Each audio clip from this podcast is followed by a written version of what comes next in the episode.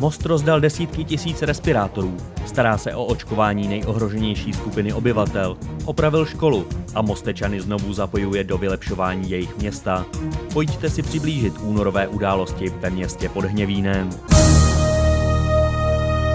V návaznosti na ta opatření vlády České republiky, které přicházejí, eh, tak jak se jednotliví ministři, řekněme, vyspí, eh, jsme se rozhodli pomoci té nejohroženější skupině, což jsou samozřejmě seniori. A z vlastních finančních prostředků eh, jsme objednali respirátory FFP2, které jsme se rozhodli rozdat všem seniorům nad 65 let. Za těch pár dnů, co jsme tuhle akci spustili, bylo o ně enormní zájem a rozdali jsme přes 60 000 respirátorů říká primátor mostu Jan Paparega.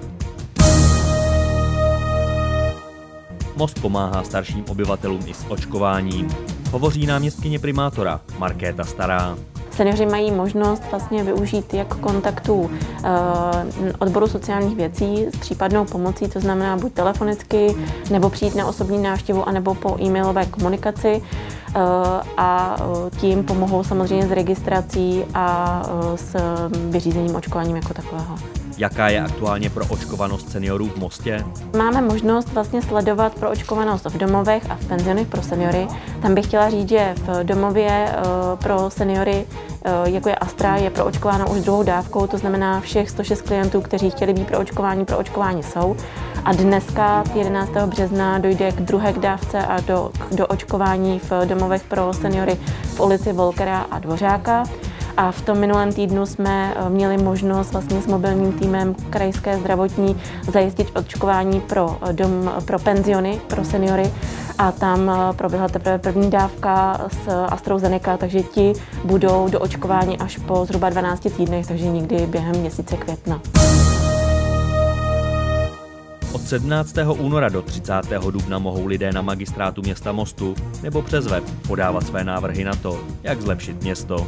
Projekt Hejmým mostem je projekt, kde se snažíme začlenit občany města do fungování města. My jsme letos na ten projekt vyčlenili 2 miliony korun a občané opět budou moct dávat své návrhy, jak zlepšit uh, život v Mostě. Přibližuje náměstek primátora Marek Hrvol. V loni se mezi vítěznou trojicí návrhů objevil projekt Stezky bosou nohou na reslu, zastínění pískovišť v mateřských školách a obnova dětského hřiště ve Vtelně. I letos budou lidé z přihlášených projektů vybírat v hlasování tři nejlepší. Loni ten projekt byl velmi úspěšný, eh, ty návrhy od občanů byly skutečně zajímavé a já se těším i letošní rok právě s eh, jakými projekty občané přijdou. Rozsáhlou rekonstrukcí za několik desítek milionů korun prošla 15. základní škola v Mostě v ulici Jana Amose Komenského. Kolaudace se uskutečnila na začátku února. Je to jedna z posledních škol, která nám chyběla v tom portfoliu. Eh, proběhlo tam zateplení celého objektu, samozřejmě výměna oken, byla instalována nová rekuperace, která odpovídá trendům dnešní doby. Celá akce stála zhruba 46 milionů korun, eh, nicméně čerpali jsme dotační prostředky, eh, což je velmi dobrá věc. Investice ve výši přibližně 50 milionů korun čeká i další mosteckou školu, připomíná primátor Jan Paparega. Obdobně chceme postupovat i u třetí základní školy, jejíž rekonstrukci plánujeme v letošním roce.